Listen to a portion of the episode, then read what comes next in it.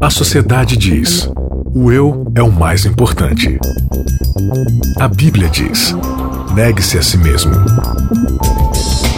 O mundo incentiva: siga seus desejos. Jesus convida: siga-me. A cultura diz: pense igual, seja igual, conforme-se. O cristianismo diz: não se conforme com os pensamentos deste século. Contra a cultura. O Evangelho clama pelo diferente. Começando mais um Contra Cultura, chegando para você aqui diretamente da Rádio Novo Tempo e também do canal aqui do YouTube Cristãos Cansados. É sempre uma alegria muito grande ter você aqui com a gente para a gente estudar a Bíblia, estudarmos a palavra de Deus esse livro fantástico. E estamos numa série aqui maravilhosa que é justamente o Inception aqui, ó. É uma série bíblica sobre como estudar a Bíblia. Puf, explodiu a mente agora, né? Maravilhoso. Como interpretar as escrituras. Essa série que a gente chamou de Criaturas da Palavra. Nós somos criados pela palavra, a palavra que se fez carne, a palavra que se revelou até nós pelas escrituras. E é sempre um desafio a gente olhar para a Bíblia, olhar para o texto bíblico e aprender a interpretá-lo, a lê-lo de uma forma que ela transforme a nossa vida. Esse é sempre o desafio e a missão de todo cristão. Beleza? Muito bom receber aqui mais uma vez Maiara Costa. Oi, Zaquinho, é bom estar aqui de novo. Um abraço aí pra galera do Contra Cultura. É bom, é sempre bom estar no Contra Cultura, né? Sempre bom. E melhor ainda quando é um assunto que, que estimula a gente a querer mergulhar mais ainda, né, na profundidade da palavra seja essa palavra escrita que é a Bíblia ou seja a palavra encarnada que é Cristo. Então um abraço aí para todo mundo que acompanha, né, tanto o canal, né, lá no, no Cristãos Cansados, como é no, temos também o Cristãos Cansados agora no Instagram, né? Mas é bom, que bom que você acompanha o Contra a Cultura, continua aí acompanhando que eu tenho certeza que vai ser uma grande bênção para sua vida. O pessoal sempre pergunta assim: ah, eu queria acompanhar a Maiara além do Contra a Cultura. Onde é que eu acho a Maiara? Por enquanto, você me acha lá no, no, no, no perfil do Instagram, é, Maiara Costa, underline oficial. E também no Facebook, Maiara Costa, tá? Mas logo, logo, quem sabe aí surge um canal no YouTube também. Isso daí eu já tenho trabalhado nessa, nessa questão. Mas por enquanto é no Instagram e no Facebook. E aí de vez em quando eu coloco lá uma live ou eu faço algum vídeo né? Ou eu posto algumas coisas interessantes lá para você também poder crescer aí na, na sua caminhada com Cristo e no conhecimento da palavra. Esses são os canais. Então fica a dica aí, você pode acompanhar a Mayara nas redes sociais. Queria fazer um convite para você mais uma vez, se você ainda não foi lá se inscrever, Vá se inscrever em queroentenderabiblia.com.br, um curso extremamente especial aí de estudo da Bíblia. Não é sobre um tema da Bíblia, sobre um capítulo específico. É sobre como aprender a estudar a Bíblia como um todo. A gente está fazendo aqui nessa temporada um grande resumo, pegando alguns insights mas esse curso está sendo preparado de uma forma um pouco mais ampla, mais profunda, para você ter todas as ferramentas, todas as técnicas para aprender a estudar a Bíblia de uma forma transformadora, profunda, reflexiva, de forma que realmente mude a sua vida, a forma como você age com os outros, a forma como você ama as pessoas e principalmente o seu relacionamento com Deus. Então, não perca mais tempo e acessa lá queroentenderabiblia.com.br, você vai colocar seu nome, seu endereço de e-mail, seu WhatsApp e aí você vai receber alguns conteúdos enquanto o curso não sai mas aí quando o curso finalmente sair, você vai ser o primeiro a receber as notícias. Beleza? Vamos então, Maiara Costa, para o nosso terceiro episódio desta série, que se chama Jesus de Óculos. Ah, Jesus de óculos é bom, hein? é, Jesus usava uma lente para ler a Bíblia, ele usava um óculos para ler a Bíblia. Qual era esse óculos? Qual lente era essa, né? Você que está aqui no YouTube, ó, eu tô de óculos aqui, e esse meu óculos ele me ajuda a ler as coisas. E quando a gente fala de interpretação bíblica, a gente pode dizer, ou interpretação de qualquer coisa, na verdade. Quando a gente interpreta alguma coisa, a gente interpreta a partir de um viés, a partir de uma forma de ver.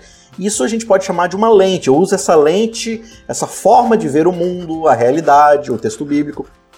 E Jesus ele tinha uma forma de ler a Bíblia, né? E a gente vai discutir Exatamente. um pouco sobre isso aqui neste episódio, certo, Mara? Certíssimo. Quando a gente fala de Bíblia Sagrada, né? Para nós hoje cristãos, do lado de cá da cruz, a gente fala desse conjunto de 66 livros, que a gente já explicou um pouco nos primeiros episódios e tudo mais, né? Esse cânon fechado, essa biblioteca de bolso que possui 66 livros com mais de 40 autores aí, em vários idiomas e tudo mais. Agora, quando a gente fala de Jesus, a Bíblia de Jesus era diferente da nossa, né, Mayara? A Bíblia de Jesus era diferente da nossa é, no aspecto e no sentido de que na Bíblia de Jesus não havia alguns livros que hoje tem na nossa Bíblia, né? Então, essa é, digamos assim, que é, eu acho que é a principal diferença da Bíblia de Jesus para nossa, né, no, no, quesito de quantidade de livros. Sim. Então, quando fala que Jesus, é, lendo toda a Bíblia, começou a interpretar e tal, ele, essa toda a Bíblia, de que, que tá, ele está falando? Lucas capítulo 24, verso 44, a gente vai encontrar o seguinte. A seguir, Jesus lhes disse: São estas as palavras que eu lhes falei, estando ainda com vocês. Era necessário que se cumprisse tudo o que está escrito a respeito de mim na lei de Moisés, nos profetas e nos salmos. Olha que, que representa. Né? É interessante, né? Uhum. Jesus menciona a lei de Moisés, os profetas e os salmos. A gente pode resumir isso como sendo o Antigo Testamento ou a Bíblia hebraica. Então você tem ali tudo aquilo que Moisés escreveu, né? O Pentateuco, ali onde estão as grandes leis, que vai ser a parte da tradição religiosa do, do judeu ali, né? E você tem também os escritos hinos ali de Davi, a sabedoria de Salomão, a sabedoria de, do livro de Jó, né? E todos os poemas dos profetas, dos grandes profetas, que engraçadamente na época eram consideradas pessoas sem importância nenhuma, eram rejeitados, xingados, presos, mortos, mas passou alguns séculos, os caras eram os grandes bambambãs importantes da religião judaica. Nós temos orgulho de termos tido esses profetas que nossos pais mataram, inclusive, né? que irônico. Eu tô rindo, mas é de nervoso, né? É isso aí. mas é, isso, é isso. Então, o que a gente chama hoje de Antigo Testamento era de fato o que Jesus lia, né? Tem aquele Exatamente. episódio logo no começo do seu ministério, quando ele é, ele vai até uma sinagoga no sábado pela manhã, e aí ele abre o, o rolo ali de Isaías, né? Aquele rolo grande, e fala: ó, hoje nós vamos ler tal trecho. O culto do, do judeu basicamente era isso. Eles abriam, liam o trecho e iam discutir iam sobre discutir. aquele trecho. Deve ser maravilhoso fazer isso, né? Nossa, eu acho que devia ser fantástico, porque era um culto. Não era. Assim, eu vou usar a palavra culto porque é o a mais nossa comum. concepção moderna, né? Isso. Mas assim, é, era um culto aonde era, é, eu digamos assim, 100% participativo ele era um culto ativo, ele não era um culto passivo, onde você tem é, uma audiência com um preletor, é só ele fala e o resto ouve. Não, ali a leitura era feita da, da, da porção da Torá, da Paraxá, né, que é assim que era chamado, da Paraxá, da porção da, da, da Torá, e depois quem leu se assentava para poder dar explicação, mas não apenas dar explicação, para abrir a possibilidade de discussão daquela porção, daquele trecho. E é exatamente isso que acontece quando Jesus é chamado ali para ler Isaías. E ele começa a falar: O Espírito do Senhor está sobre mim, da qual me ungiu, né? Para trazer vista aos cegos, trazer cura ao doente e tudo mais, confortar aqueles que precisam, anunciar o ano oitavo do Senhor. E aí ele está citando justamente, né? Um, desses livros clássicos, que é o grande profeta Isaías, por exemplo, é um dos caras mais clássicos que você tem no Antigo Testamento. E aí, ironicamente, quando ele aplica isso à pessoa dele, né? É, ele, ele diz: Hoje se cumpriram essas palavras os caras ficam malucos, por quê? Porque eles não estão usando a mesma lente, o mesmo óculos que Jesus para ler a, ler a Bíblia, né? É possível a gente ler a Bíblia, estudar a Bíblia e não encontrar Jesus nela? É possível, por incrível que pareça. Isso acontece na própria Bíblia? Isso acontece na própria Bíblia. Acontece tanto que o próprio Cristo vai chamar a atenção desses mesmos caras mais para frente, dizendo assim: vocês examinam, examinam, examinam. Mas o examinar a Escritura não vai trazer salvação para vocês. Sou eu quem trago salvação. E a Escritura fala de mim. E vocês estão aqui me negando. Tem um outro texto aqui que Jesus cita, bem no começo do seu ministério também. É, ele é batizado por João Batista, né? E aí Sim. vem o Espírito de Deus, repousa Sim. sobre Jesus na forma de um pombo, e da, do céu Deus fala: Esse é o meu filho amado, em quem eu tenho prazer, né? em quem minha alma se compraz.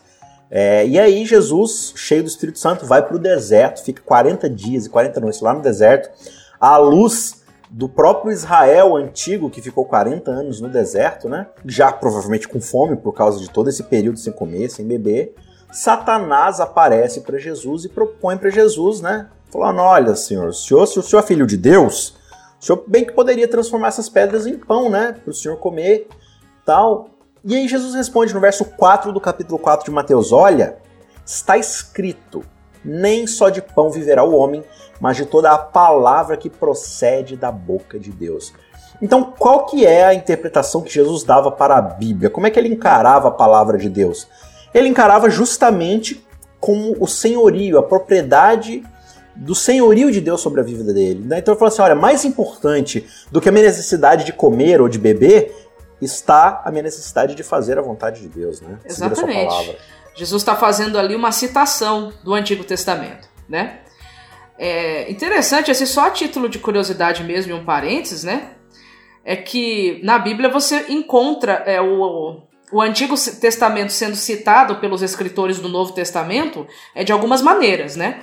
Você encontra é, alusões ao Antigo Testamento, né? Você encontra citações ao Antigo Testamento e você encontra é, aplicações ao Antigo Testamento. Então, é, você vai se deparar com o Antigo Testamento, por exemplo, no Novo Testamento, de muitas e muitas maneiras. Aí Jesus, por exemplo, ele está fazendo uma citação de algo que Moisés havia escrito lá em Deuteronômio, né? Lá no capítulo 8. Uhum. Exatamente. O pessoal justamente tá nessa situação de ficar o tempo todo, ai, Senhor, cadê a nossa comida e tal, né? A gente tá com fome, papapá, papapá, 40 anos lá no deserto, mimimi, reclamando, chorando. E Deuteronômio é escrito para a próxima geração de israelitas, né? É verdade. Já lá no final, quando eles estão prestes a entrar na Terra Prometida, e aí ele, Moisés fala, né, no capítulo 8 de Deuteronômio, aqui no verso 3, assim ele os humilhou e os deixou passar fome, mas depois os sustentou com maná, que nem vocês nem seus antepassados conheciam, para mostrar-lhe que nem só de pão viverá o homem, mas de toda palavra que procede da boca do Senhor. Ou seja, vocês precisam aprender que A quando confiar. Deus fala, assim será. A palavra dele é a realidade. Quando ele fala, é porque é. Vocês não precisam ficar duvidando, ele se perguntando, mente. ah, será que vai? Será que não vai? Exatamente. A sua palavra é fiel, né? A citação seguinte no, no capítulo 4 é bem mais assustadora, né? Uhum. Porque no capítulo 4, é, depois de, do que, de, de acontecer isso aí, o próprio diabo começa a usar a Bíblia, né?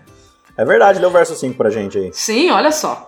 Uh, diz assim: Então o diabo levou Jesus à cidade santa, colocou-o sobre o pináculo do templo e disse: Se você é o filho de Deus, jogue-se daqui, porque está escrito: Aos seus anjos ele dará ordens a seu respeito, e eles o sustentarão nas suas mãos, para que você não tropece em alguma pedra. Ou seja, ele fez aqui, ele citou, citou o Salmo 91. Uhum.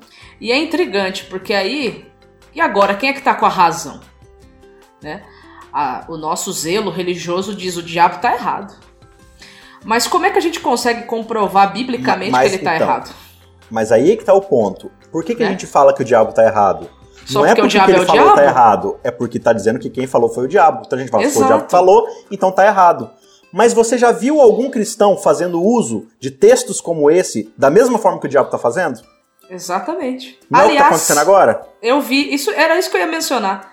Recentemente, as pessoas usando a Bíblia para incentivar os cristãos a serem presunçosos e chamando a presunção de fé. Exato, falando assim: olha, gente, quem não vai para a igreja no tempo de coronavírus não tem fé, porque a Bíblia está escrito que o anjo do Senhor vai nos livrar da morte, então a gente tem que ir para a igreja, isso não é falta de fé. Gente, mas não é a mesma interpretação que o diabo está fazendo? Exatamente. Mara, deixa eu te falar uma coisa e eu espero que o pessoal que está nos ouvindo ouça. Ouça de verdade. Poucas coisas são mais diabólicas do que usar a Bíblia para provar os nossos próprios interesses. Isso é verdade. É, é verdade. É? é verdade. E o diabo faz exatamente isso. Ele cita a Bíblia com propriedade só que aqui entra a questão da interpretação, porque a gente geralmente tem essa questão, né? A gente olha para a Bíblia e fala assim: não, mas a Bíblia é um livro tão profundo. Lembra que a Vanédia explicou isso no episódio passado? Não, a Bíblia é profunda, então ela tem vários significados, ela tem várias interpretações, então ah, cada um que lê vai interpretar uma coisa. Peraí, mas quando alguém falou aquilo ali, ele tinha uma intenção, ele tinha um Exato. propósito. Então uhum. a gente uhum. não pode desconsiderar isso. Não pode cada um, ah, lê aí e fala o que você entendeu. Então, só que aí é que entra essa questão. É, ao mesmo tempo que a Bíblia é profunda e podem até existir eh, escolas de interpretação diferentes para ela, nós não temos permissão divina para fazer isso. Então, a, o óculos, já que você está usando aí o óculos, né? Sim. O, o óculos que a gente tem que usar para interpretar a Bíblia não são Sim. os vieses interpretativos fora dela, mas é ela mesma tem que se, se explicar, se interpretar. Porque senão, realmente, cada um vai interpretar seu bel prazer. Aí você vai ter centenas e centenas de ensinos. Se você for analisar o texto dentro do contexto, absolutamente falando, não tem nada a ver. Uhum. Então, realmente, é esse exemplo do diabo usando a Bíblia versus Cristo usando a Bíblia é excelente. Porque, assim, por isso que eu falei que a gente, no nosso zelo religioso, já acha que o diabo tá errado porque é o diabo. Uhum. Então, vamos piorar. Então, tira o diabo, coloca uma igreja, outra igreja, e agora? Quem é que tá certo, quem é que tá se, errado? Se o diabo aparecer para você e falar assim, Deus é amor, ele tá errado? Não. Mas ele é o diabo. Pois é. Ele não é o pai da mentira? Não é porque é o, o diabo que falou que tá errado. É porque ele fez um uso é a, equivocado. É a intencionalidade que estava por trás do uso daquele texto. Exato. Agora, Mayara, Jesus mostra pro diabo que a interpretação dele tá errada. Como é que Jesus faz isso? Jesus diz para ele o seguinte: Olha, não, senhor, não tentarás o Senhor teu Deus. Mas ele tira isso da imaginação dele? Jesus tira não, essa frase da cabeça dele? É mais uma citação que ele faz. Exato. É mais uma citação 6, que ele né? faz. Exatamente. Ele fala: olha, não, também está escrito, não põe à prova o Senhor teu Deus. Então o que Jesus faz? Ele não pega um verso isolado da Bíblia e fala: olha, para você interpretar um texto, você tem que levar em conta toda a escritura, porque toda a escritura é inspirada por Deus. Então, por que, que é importante a gente ter uma compreensão ampla da Bíblia, de todo o raciocínio bíblico? É, é interessante que a gente desenvolve uma cultura, né? Primeiro que é aquela cultura nossa de, ah, quem acha o verso bíblico mais rápido, aquelas brincadeiras que a gente fazia, né, no Jotá. Tudo bem, não, não tem nada de errado em você fazer essas brincadeiras, é legal. Mas isso, você achar a Bíblia muito rápido, um verso bíblico muito rápido, não te torna alguém que conhece a Bíblia. Você decorar um grande número de versos bíblicos, estalos de cor, não te torna um conhecedor da Bíblia. Eu tenho certeza que Satanás deve, deve saber toda a Bíblia de cor, né? Inclusive. Mais do que a gente. É você manejar bem a palavra da verdade, como escreveu Paulo para Timóteo, não é uma coisa tão simplista, ou seja, no sentido de fácil, né? Não é uma coisa assim tão simples de se fazer. Não é. Para você aprender a manejar bem a palavra da verdade, você precisa conhecer, você precisa estudar, entender o texto dentro do contexto que né, do, do, do, ocorrido, do porquê que aquele, aquilo foi falado naquele exato momento. Dá trabalho. Só que aí que tá o negócio, a gente não quer ter trabalho. Nós somos a geração do Twitter, que se tudo não estiver explicado em não sei quantos X de caracteres, já não serve porque ah, tá muito longo. Ah, tá muito cansativo. Ah, é muito é blá blá blá. Ah, é muito longo. Então, então assim, é complicado. A geração do instantâneo é uma coisa muito complicada. Nem tudo você vai conseguir resumir numa frase de Twitter. Ou nem tudo você vai conseguir condensar em 40 segundos de, de áudio. Não tem como, entende? Então, para todo pesquisador bíblico que quer se aprofundar e que quer aprender realmente a interpretar, a manejar bem essa palavra da verdade, ele vai ter que gastar, vai ter que dedicar um tempo de sua vida para poder fazer isso. Agora, seguindo aqui, no capítulo 5, quando Jesus vai falar do famoso Sermão do Monte, ele fala lá das bem-aventuranças e tudo mais. E aí no verso 17 do capítulo 5 de Mateus, ele vai dizer o seguinte: Não penseis que vim revogar a lei ou os profetas. Não vim revogar, vim cumprir. Porque em verdade vos digo, até que o céu e a terra passem, nem um i ou um tio jamais passará da lei até que tudo se cumpra. Aquele, pois, que violar um destes mandamentos, posto que mesmo que seja um dos menores, e assim ensinar os homens a fazer, será considerado o menor no reino dos céus. Aquele, porém, que os observar e ensinar aqueles outros a guardarem esses mandamentos, será grande no reino dos céus. Porque vos digo que se a vossa justiça não excederem muito a dos escribas e fariseus, jamais estareis no reino dos céus. Mayara, que Jesus fala uma coisa extremamente grave. Ele fala: primeiro, eu não vim aqui para poder relativizar a Bíblia, para poder dizer que, ó, esquece tudo que foi escrito, eu agora vou trazer para vocês uma nova revelação. Não, ele falou, eu não, eu não vim revogar o que estava escrito. Eu vim justamente trazer o significado real dela. É, o, o, pleno sentido, né? Que é o significado da palavra cumprir ali, né? Sim. Agora, ô Mayara, tinha alguém na época de Jesus mais religioso e mais zeloso em relação à cultura, tradição e religião judaica do que os fariseus? Não, não, não. Inclusive, até o próprio apóstolo Paulo lá na frente vai dizer que não tinha seita mais severa dentro do judaísmo do que o farisaísmo. Agora, por que, que Jesus então vira para eles e fala assim: olha, A justiça de vocês precisa exceder. Sabe aqueles caras que citam todos os versos de cabeça e passam horas e horas discutindo a Bíblia? Agora eu te pergunto, você, Maia, você é uma menina estudiosa. Você passa o tempo todo da sua vida estudando a Bíblia? Ah, não. Você se debruça sobre ela assim praticamente o dia inteiro e fica discutindo o tempo todo sobre ela? Não. O fariseu ficava. Pois é. Mas Jesus fala aqui que esse cara que era a elite da elite da religião judaica, a justiça dele não era excelente. Pois é. Por que será? Quando a gente vai lá pro capítulo 22, no verso 9, Jesus ele fala assim para os saduceus, com os fariseus, claro, ouvindo, né? Ele diz: Olha, o erro de vocês, o grande problema de vocês. Então, ó, ele tá falando para os caras que detêm toda a sabedoria, toda a tradição, toda a cultura judaica em cima das escrituras.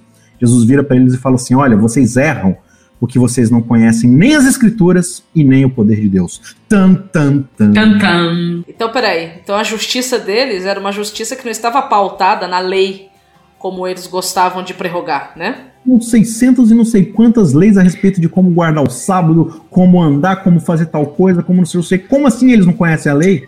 Exatamente. Aí entra uma coisa que o próprio texto lá do capítulo 5 dá continuidade. Porque lá no capítulo 5, no verso 21, Jesus começa a explicar para ele que mandamentos são esses, do 17, do 18, do 19, né? Tem muita gente que acha que está falando de sábado, o assunto não é sábado aqui não. Não é esse o assunto sendo tratado ali. O assunto, ele vai começar a introduzir o assunto a partir do verso 21.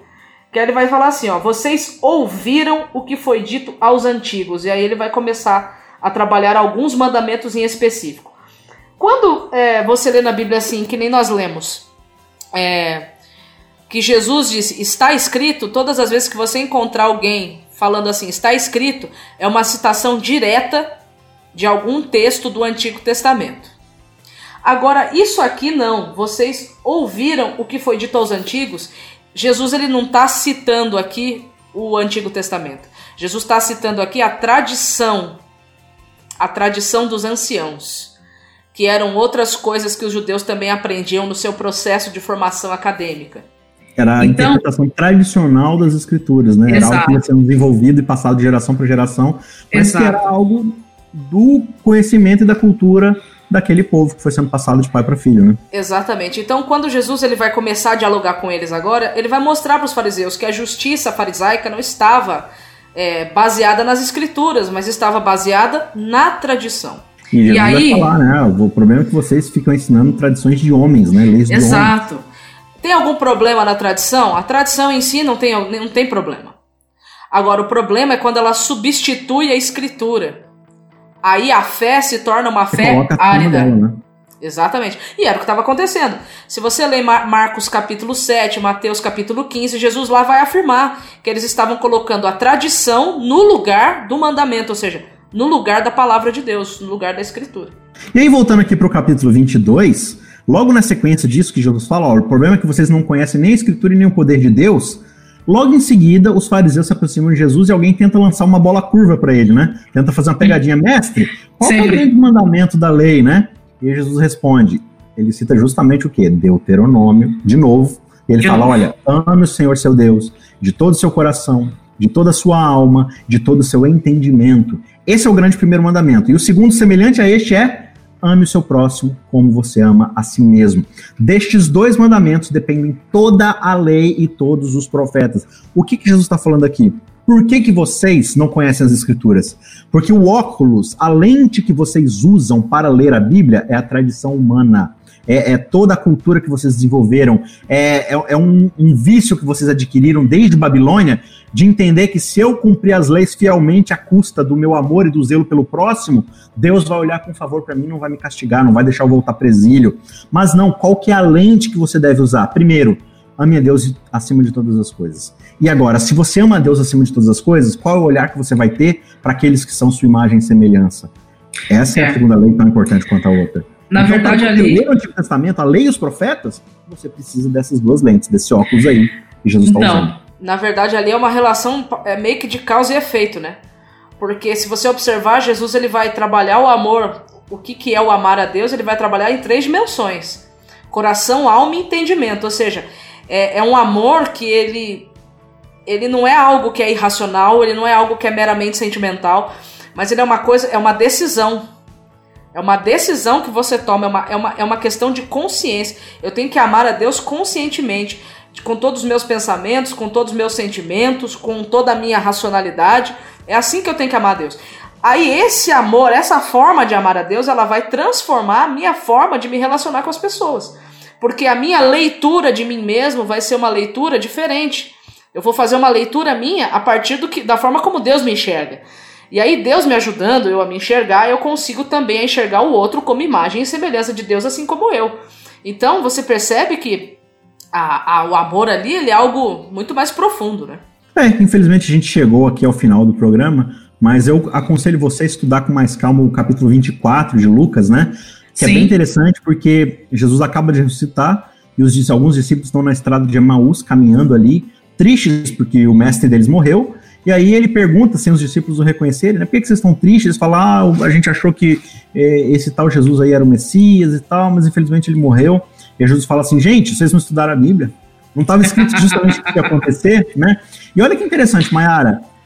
Não era mais fácil Jesus ter revelado toda a sua glória e os anjos atrás dele para os discípulos acreditarem que ele ressuscitou? Pois é. Mas é isso que ele faz? Não. Ele usa Não. aquilo que já está revelado, né?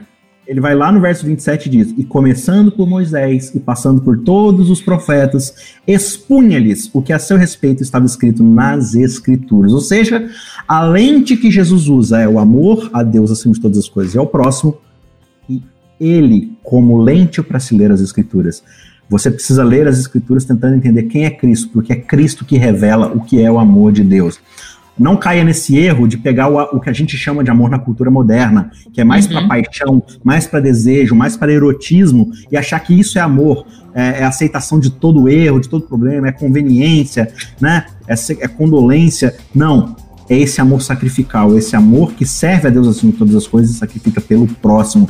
É esse amor, é esse Cristo que nos revela quem é o Pai, e é a partir dessa lente que é Cristo que a gente coloca para poder olhar para a Bíblia e interpretá-la corretamente. Porque Jesus, ele está de A de Gênesis até Z de Apocalipse, ele está lá na Escritura sendo revelado. Então, que você leia a Bíblia com essa lente. Certo, Mayara? Certinho. Gente, muito obrigado mais uma vez e a gente espera você no próximo episódio. Contra a cultura. O Evangelho clama pelo diferente.